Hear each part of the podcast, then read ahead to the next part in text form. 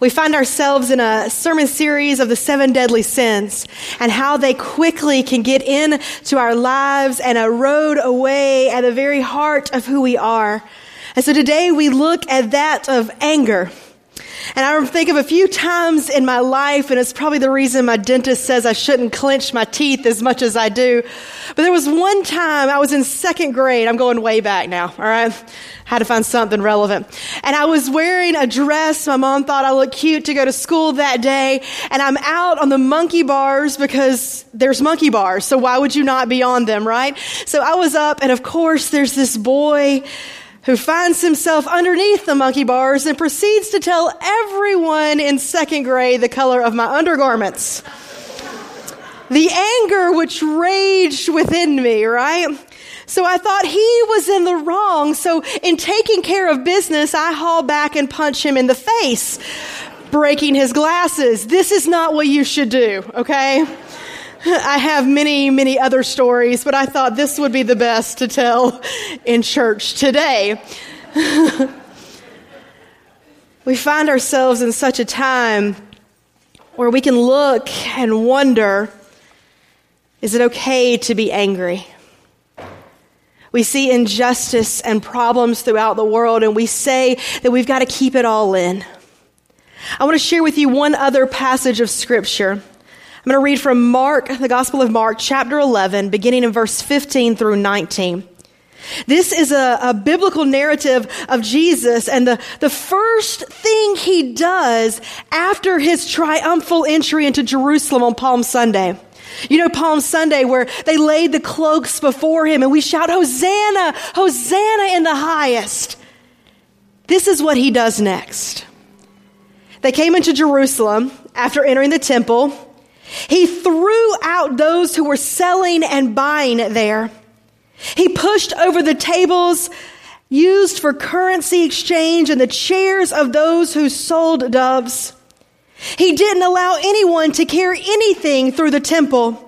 He taught them, hasn't it been written, my house will be called a house of prayer for all nations, but you've turned it into a hideout for crooks.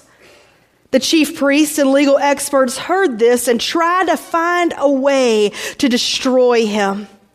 They regarded him as dangerous because the whole crowd was enthralled at his teaching. When it was evening, Jesus and his disciples went outside the city. This is the first thing after that triumphal entry where we proclaim Hosanna. The first thing he comes in and in anger overthrows tables, calls the synagogue officials thieves, and screams out to all who could hear that they have turned his father's house into a den of thieves instead of a house of prayer. Some may say that this is certainly not one of Jesus' best moments. Or is it? In our favorite stories of Jesus, he's welcoming little children into his arms and considering the lilies. But before Jesus is forgiving us, the reality is that he gets angry. And he's especially angry with the religious leaders, the clergy, the religious people. I guess we might all be in trouble since all you religious people find yourselves in church today. Many scholars will tell you that one of the main things that led Jesus to the cross was his action in the temple. And you know, that kind of makes sense. You can't overturn tables in the temple of God without getting away unscathed. Much of the bad that happens in the Bible is due to anger. I'm reminded of how, in resentful anger, Cain killed Abel. How Jonah, angry with God, refused to go to Nineveh and went in the opposite direction only to get swallowed up by a big fish. When Jesus preached his first sermon in his hometown of Nazareth, the people came so enraged by his words, they tried to throw him off a cliff. In the Hebrew scriptures, it's a constant dance between anger and compassion of God and the Jewish people, yet God remains faithful. Bishop Willimon, in his book, Sinning Like a Christian, once asked a police officer what causes him the greatest fear in his line of work. The answer was anger.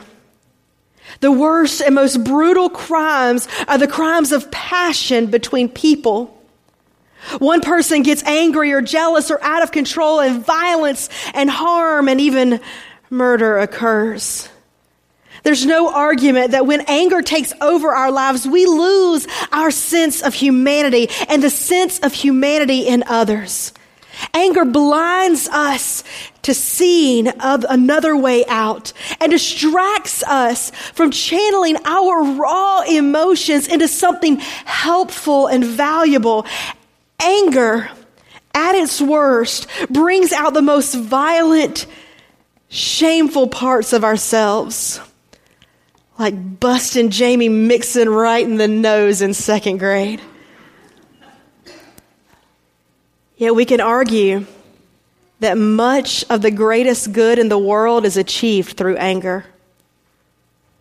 Where would we be if it were not for the anger of those who fought for civil rights, who struggled to overcome violence and oppression? I'm thankful for those who fought for the rights of women and minorities and who spoke out in anger for our many freedoms. Anger, while it can be deadly, is also a natural and necessary response to injustice. It is an acknowledgement that this is not the world as it is meant to be. And we should care about social justice, compassion, equality. We should be angry at the state of our world today. And at times, the state of our nation. We should be able to express our anger with each other in church and through prayer, conversation, and then let it lead to a healthy and well intentioned action. Anger, when fed through the proper channels, can be a powerful force for change in our world today. These days, I would say that most of my anger is directed toward the violence and injustice, intolerance and prejudice we see. And it's up to me. It's up to you and I to do something about it instead of just sit on it and do nothing. There are many people that think that Christians are not allowed to get angry. Many would look at us and, and think that we're to be all smiles and happiness and daisies everywhere. I don't know why I said that, but why not? And happiness all the time. That all we do is sing and just fellowship together. But I want to ask, really? If we're not angry about something, then I'm worried about the state of our church. The church should be this driving force in making change happen in the world. There was a time when the church got angry and spoke out against inequality and injustice in our communities, and people paid attention. Why has that changed today? Maybe we're not angry enough at the state of things, and we need to look within and decide what, in fact, angers us the most, and then channel that anger into something productive and transformative. Do you realize that there are people in Bullock County, I'm just going to start right here, that had nowhere to sleep last night? The weather felt like it was 30 something, anything that says 30 is cold to me, 30 something degrees outside. And I slept with three blankets, a heating pad, and probably 19 pillows. This is a state in which we need to help. We should be upset that there are people in our backyard that are not well fed that children live for the day to go to school on Monday morning because they had nothing to eat over the weekend. We used to be a voice of change. The voice of the church would speak loud to communities, and we've lost that power. Anger can be a powerful and motivating force. But at the same time, anger, if we're not careful, tends to drive us not into prophetic zeal of what God has called us to, but rather deeper into ourselves in seething, simmering resentment. Part of sin is isolation. We are right and the world is wrong. We are the victims of injustice and the world is unjust. And down the spiral we go. Anger is a deadly sin because it isolates us and keeps us from having to be affected by the world around us. It has the potential to keep us from having to change. Some people would rather just cling to their anger because it's all they know. It's holding them hostage. They would be forced to face the world without anger that they've held on to for so long. And what a different world it would look like when we find ourselves struggling with the kind of anger that isolates us, holds us hostage, that makes us bitter, or at its worst, threatens to do harm to ourselves or someone else. We need to name it as a sin and give it over to God. Our anger ought to be given to God as an offering. It's our confession that we have to come to a place in our lives where we're unable to fix what afflicts us. We love and serve a God who can handle our anger and even gets angry with us and for us. We have a Savior who turned over tables in the temple, whose anger is shown against us so that we might be decisively for us, who refuses to let our sin have the last word. We have a Savior whose anger led to a cross where ultimately forgiveness has the final victory. A story is told about a woman in Belfast, Ireland, who was a hardworking and devout Christian whose husband was tragically murdered over a decade ago. That morning, she kissed him on the cheek as he left house for work.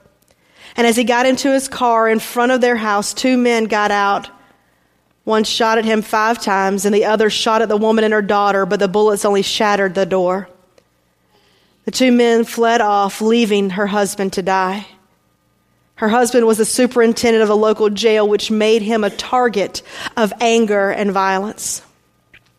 When this woman was asked how she is not angry with these men or her husband's murder, she tells how she stood over her husband's body and began to say the Lord's Prayer.